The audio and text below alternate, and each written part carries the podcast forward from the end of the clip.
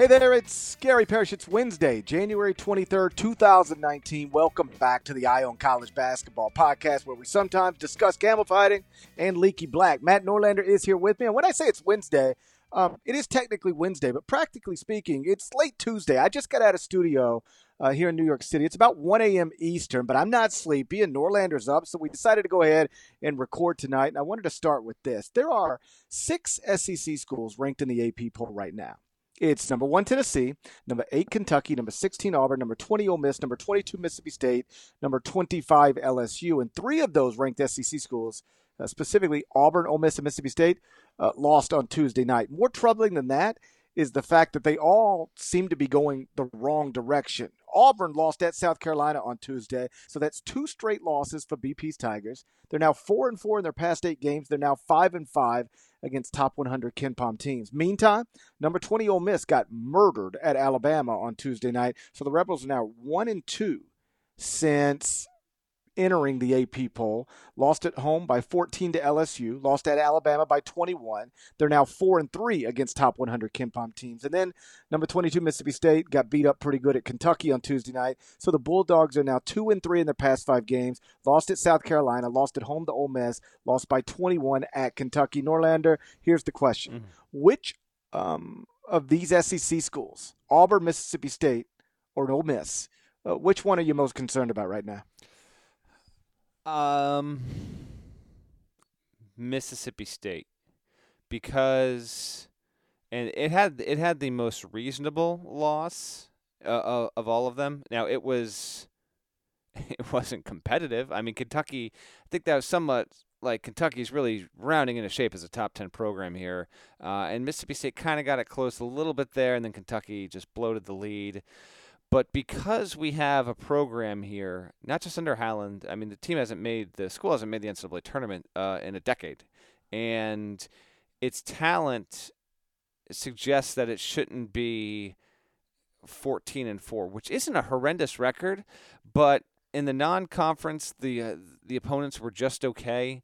Uh, wasn't exceedingly impressive. I, Mississippi State might be your. I, I get the feeling that maybe that would be your least likely candidate Parrish. But the reason why I say it is Auburn's still not at full strength. Although, as we mentioned on the previous podcast, the fact that it keeps letting these opportunities slip is not a good sign. Auburn is not going to be able to make up enough ground, in my opinion, at this stage to equal that four seed, five seed line that it was dancing around for much of the uh, final month of the season last season.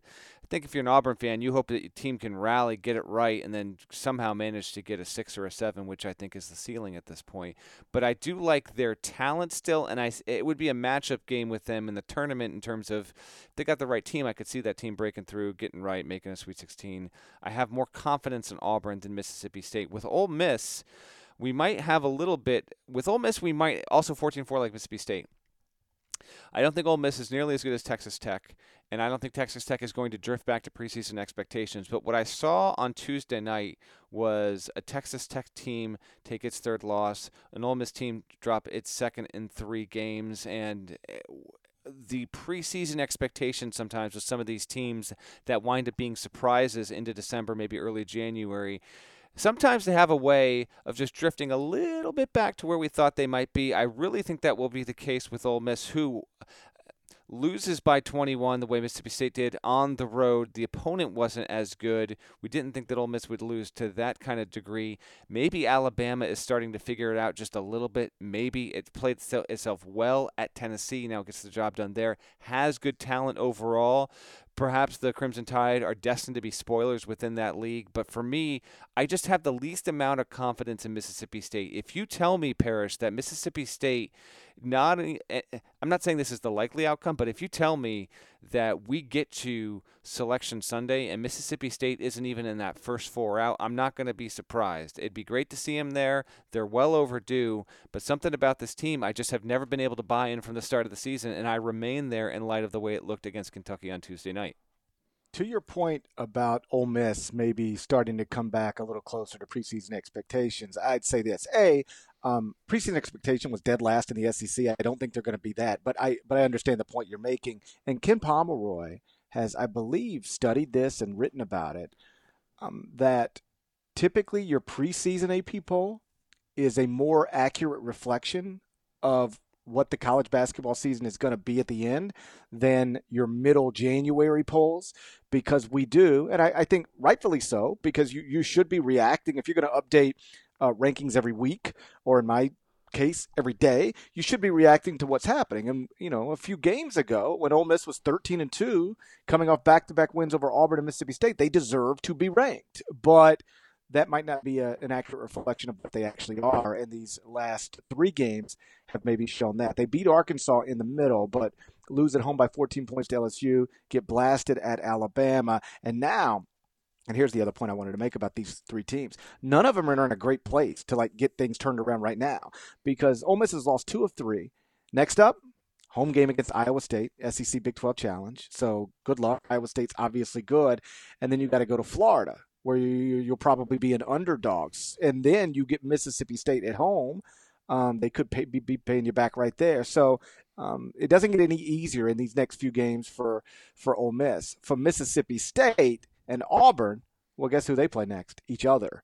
uh, that Saturday, Mississippi State gets Auburn down in Starkville. So we're talking about these teams trying to get back on track. By definition, Auburn and Mississippi State can't both do it only one of them is going to be in a position to get a win. And if Mississippi State loses this one, that'll be two straight losses, four out of six. And then guess what's after that? Uh-oh. A trip to Alabama. And then guess what's after that? A trip to Ole Miss. So Mississippi State really needs to get this home win against Auburn. Um, Auburn's schedule eases up a little bit better. They're at Mississippi State, but then they get Missouri at home, Alabama at home, Florida at home. But either way, um, all three schools are still in the polls. I haven't even looked at the top 25 and one yet. I'll get that done after this podcast, but I'm not sure where they'll be. Yes, I'm going to be up to it like four in the morning at least. I'm not sure where they'll be in the top 25 and one. I would say maybe Ole Miss is most at risk of falling out, but uh, uh, three of the six SEC schools that are ranked headed the wrong direction uh, right now. So Indiana lost to Northwestern on Tuesday night. That's five losses in a row now for the Hoosiers. We're going to dive into that right after this. If you're trying to hire people and you're not going to ziprecruiter.com slash ion, then you're not being smart about it because normal job sites can't do what ZipRecruiter does because unlike other job sites, ZipRecruiter, it actually finds qualified candidates for you. It's powerful. Matching technology scans thousands of resumes, literally thousands, to identify people with the right skills, education, and experience, and then it actively invites them to apply for your job. The result? It has you getting qualified candidates fast. It's why ZipRecruiter is rated number one by employers in the United States. It's a rating that comes from hiring sites on Trustpilot with more than 1,000 reviews. And right now, our listeners can try ZipRecruiter for free, absolutely free at this exclusive web address, ziprecruiter.com slash ion. That's ziprecruiter.com slash ion. That's E Y E O N. So if you want to support the podcast and ZipRecruiter and find great candidates for the job you need filled, Go to ziprecruiter.com slash ion. That's ziprecruiter.com slash ion. ZipRecruiter, the smartest way to hire. So Indiana took its fifth straight loss on Tuesday night. They fall at Northwestern. That's the worst loss in this five-game stretch. Also, Devonte Graham wasn't meeting standards of the program, according to the program. So he's been suspended indefinitely. Did not travel with the team. Three weeks ago, Indiana was 12 and two and ranked 21st in the AP poll. Now the 12 and seven down to 39th at KenPom. What's the problem at IU, Norlander? Um I can't remember if I brought this up on the pod. I know I said it on HQ at some point, so if I'm repeating on the pod, apologies. But one Dude, thing, no idea how often I do that. I don't know where I, I, I talk so much. I don't know where I say what. So I'm like maybe telling the same story twice on the radio show or twice on the podcast. It gets confusing when you talk this much every day. It happens on the podcast frequently, but I and many of the listeners, we just we just go with it. We roll with it. It ain't Thank anything. You. Um, so one thing with Indiana is they the way that Duke can rely on Barrett and Williamson, and they got some from Reddish in their win over Pitt. And we'll get to that in just a minute, but we we have come to learn that Indiana cannot like Romeo Langford and Juwan Morgan are by far the team's two best players by far. Like they, have got a nice, promising young talent. Rob Phinisee, he's been he's been solid, and Justin Smith's a, a fine player, and Devonte Green, who's now suspended indefinitely, is fourth leading scorer and all that. But it's it's Langford, Morgan, and every, everyone else. And because of the quality in the Big Ten, not to say the ACC doesn't have quality, because it clearly and obviously does, um, but the way that Indiana is built and and the teams it's going up against, it cannot ask those two to be awesome consistently and have that be enough to pull out victories. And in fact, a concerning thing with IU is not just that it's losing, and it's understandable that I'm not saying it's acceptable because I know Indiana fans aren't accepting this. It's understandable when you get four games in a five game stretch that all come on the road. And so it's going to be tough for almost any team in the Big Ten to have four out of five on the road. That's just a brutal stretch, an unlucky stretch, and Indiana will make up for it with more home games uh, down the way here but they weren't close in so many of them. I watched the Michigan game. They lost by 11. They weren't in that one. They had the chance at Maryland, lost close. But Nebraska was was a poor performance. Purdue was worse than 15 points than it wound up being. And then the Northwestern game, they had it, the lead. They lost it overall. Um, offensively and defensively, this team is not as as good as it should be given its talent, given that coaching staff. And yes, they're up against it now. Now I know I did mention on the previous podcast, but I don't think I was clear enough. They are staring down missing the NCAA tournament in back-to-back years under the same coach, which hasn't happened unaffected by NCAA sanctions since the Mike Davis era in 0405.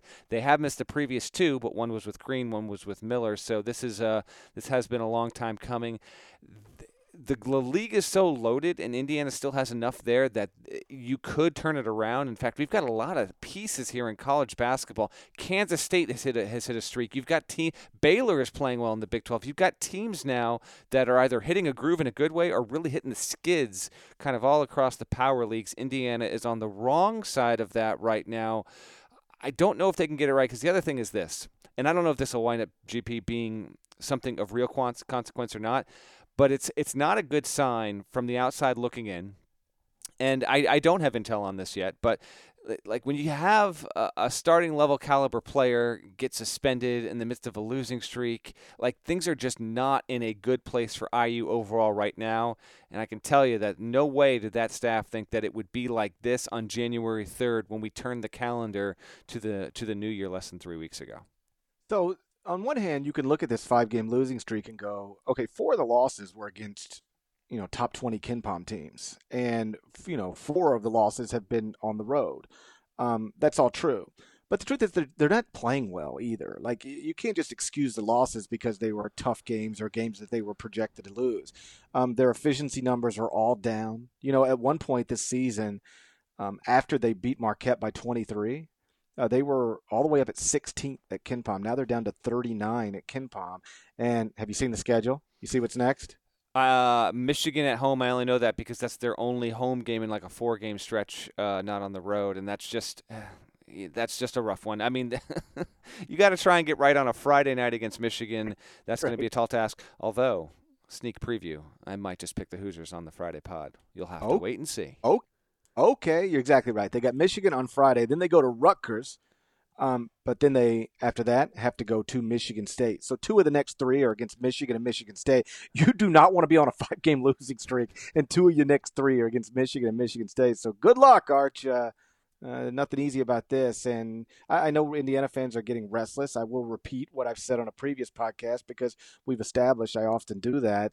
Um, I still believe in Archie and the staff. I, I'm surprised that this is going this way, but I think big picture, um, Indiana fans are, are still going to be happy with the direction of this program, even if things aren't good right now. I will also add, um, it's got to be frustrating if you're an Indiana fan or even an Indiana coach. Like you dream of like, are we going to get Romeo Langford? Can we get that done?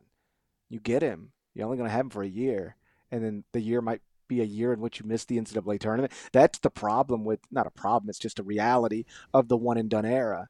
Like you work so hard. Hmm. Like Duke and Kentucky are going to get three or four of these guys a year in some cases, but you know at Indiana you you might get one every once in a while, and you get the one, the in-state star, and right now, it, you know, they are projected to miss the NCAA tournament. You know, they're 18 and 13 is the, the projected record at KenPom is 18 and 13, 9 and 11 in the Big Ten. I don't think that would be good enough. So they're going to have to get better.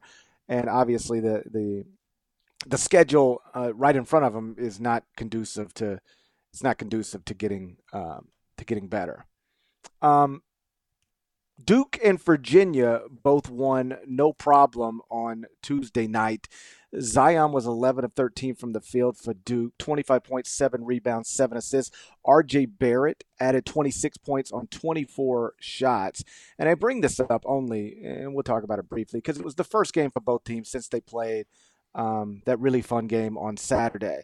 So Duke, uh, you know, adds uh, to its win over Virginia with a convincing win at Pitt. Jay Z, by the way, sitting courtside.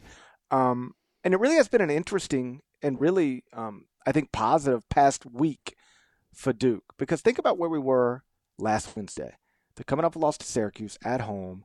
Uh, Tre Jones is hurt.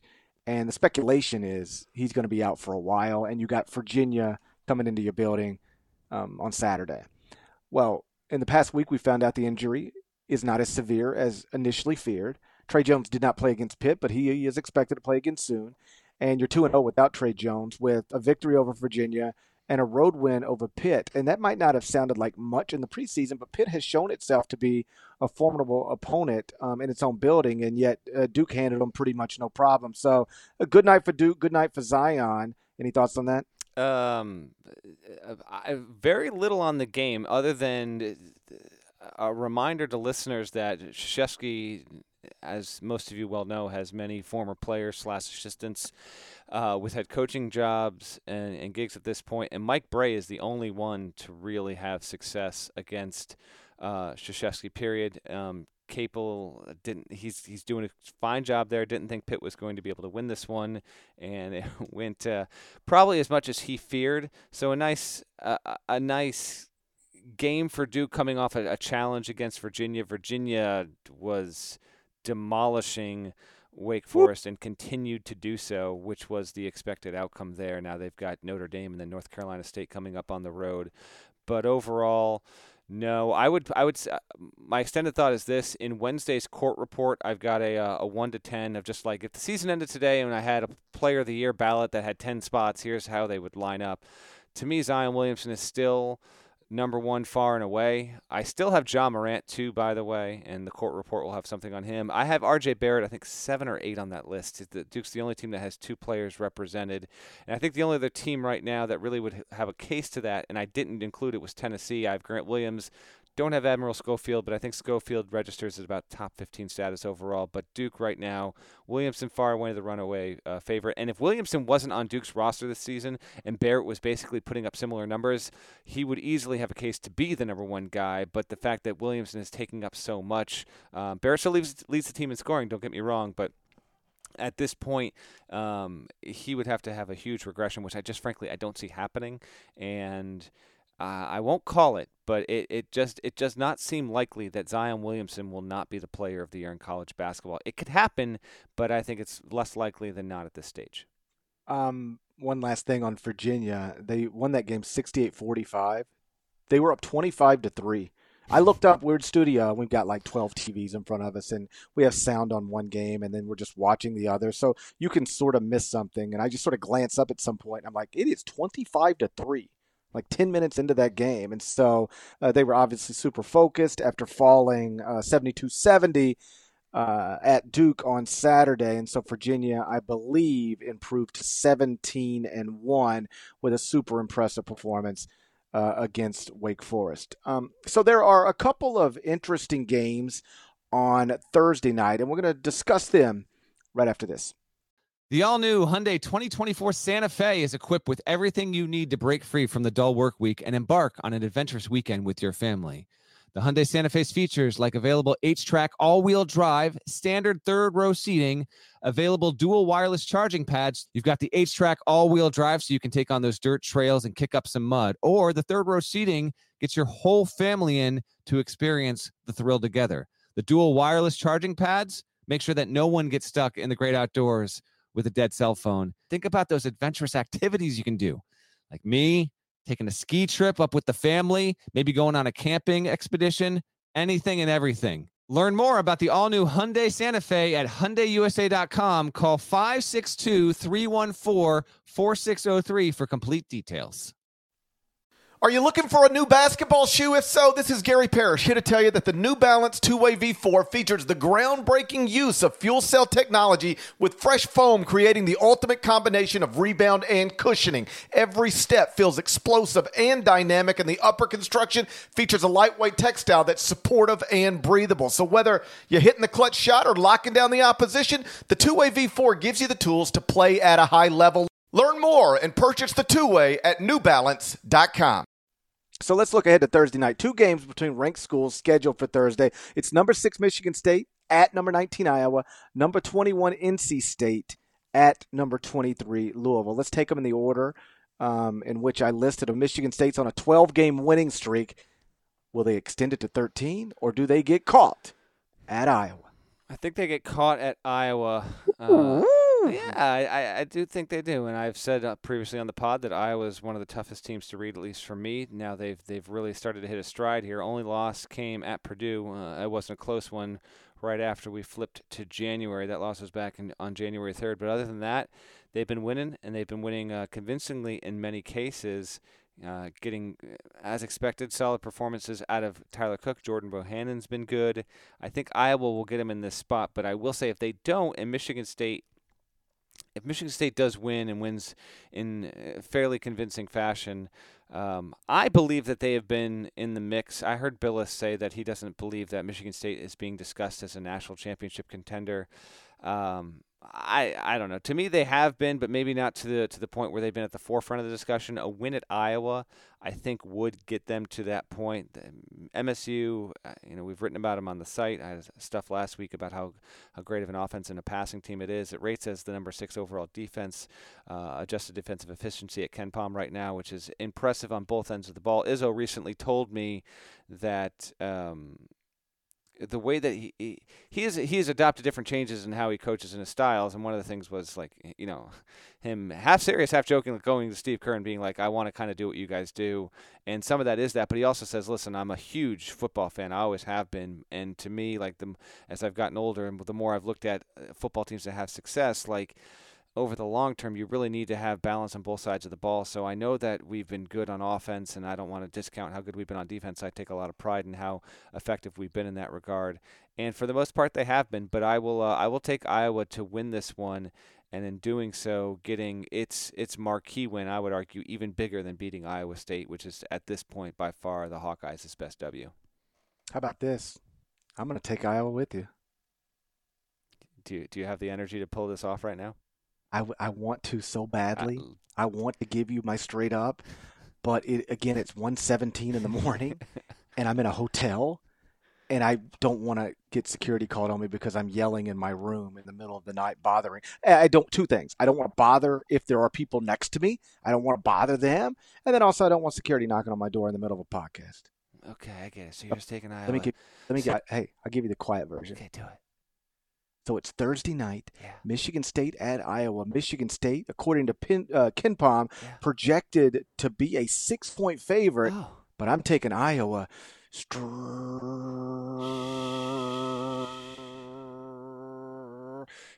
up. Straight up. There we go. Yeah, man. I'm proud of you. That was a good one.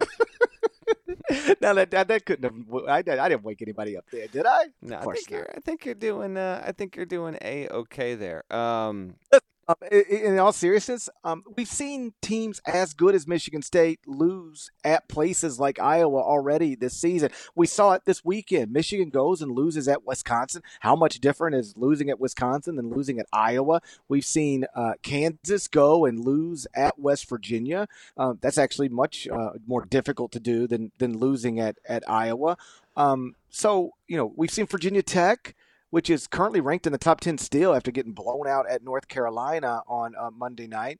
Uh, we've seen them go to Penn State and lose. Obviously, going into Iowa and losing is, is, is much, you know, you're more likely to lose at Iowa than Penn State. So there's nothing that crazy about saying these things. Michigan State is a national championship contender. Michigan State might be depending on what you think of Michigan, the best team in the Big Ten. But there, it won't be crazy if Michigan State loses Thursday night at Iowa. In fact, I'll say this: if Michigan State loses at Iowa on Thursday night, it won't even be the biggest upset of the night. I don't know where the other one will be, but it won't be that big of an upset. It'll it'll be a mm-hmm. perfectly reasonable midweek college basketball result. I agree. Um, the other one that you wanted to get into is North Carolina State at Louisville.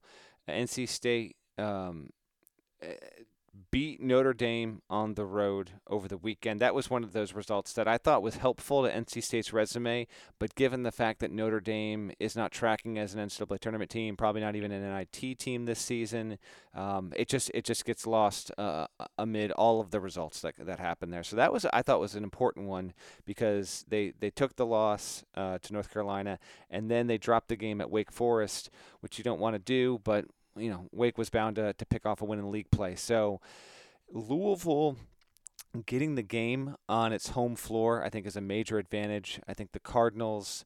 Um, I'm kind of riffing off the top of my head here, GP, but it seems like of all the major hires in power leagues, and throw in the AC, AAC there, of course.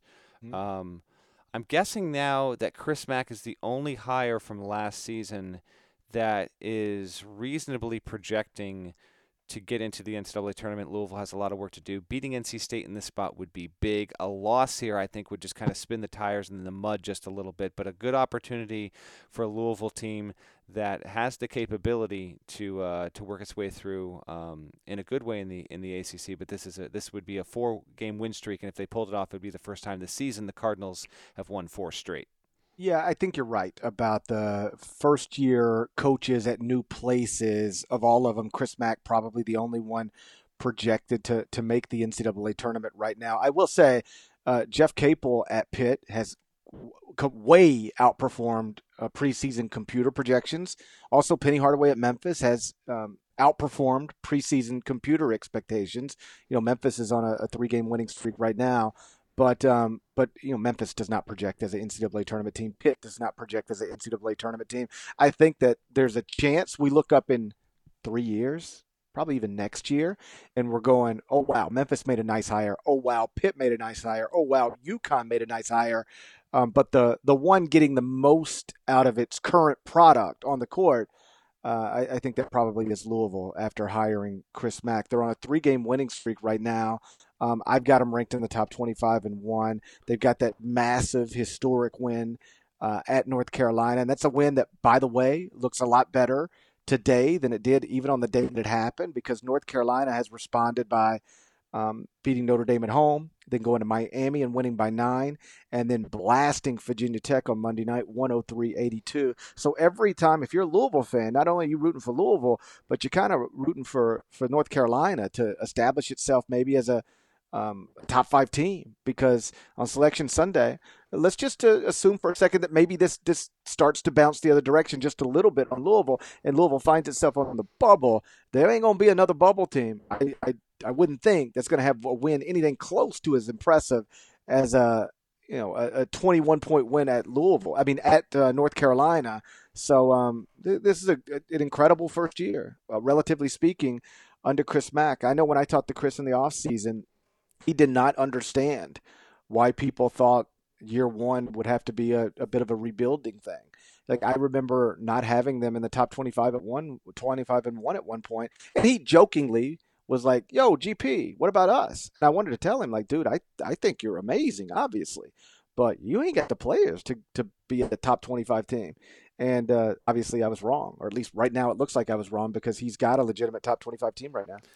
They're looking, yes, they are looking that part. I'm interested to see what they do there. Um, real quick, GP, I just wanted to, we didn't talk about this before the podcast, but I want to flare uh, just two quick items, and then you, just, if you want to go with them, you can, or we can wrap up if we want. Uh, a piece of news came down on Wednesday. Darius Garland, this isn't surprising, but whatever. Darius Garland is withdrawing from Vanderbilt to prep for the draft and rehab and all that stuff to be expected.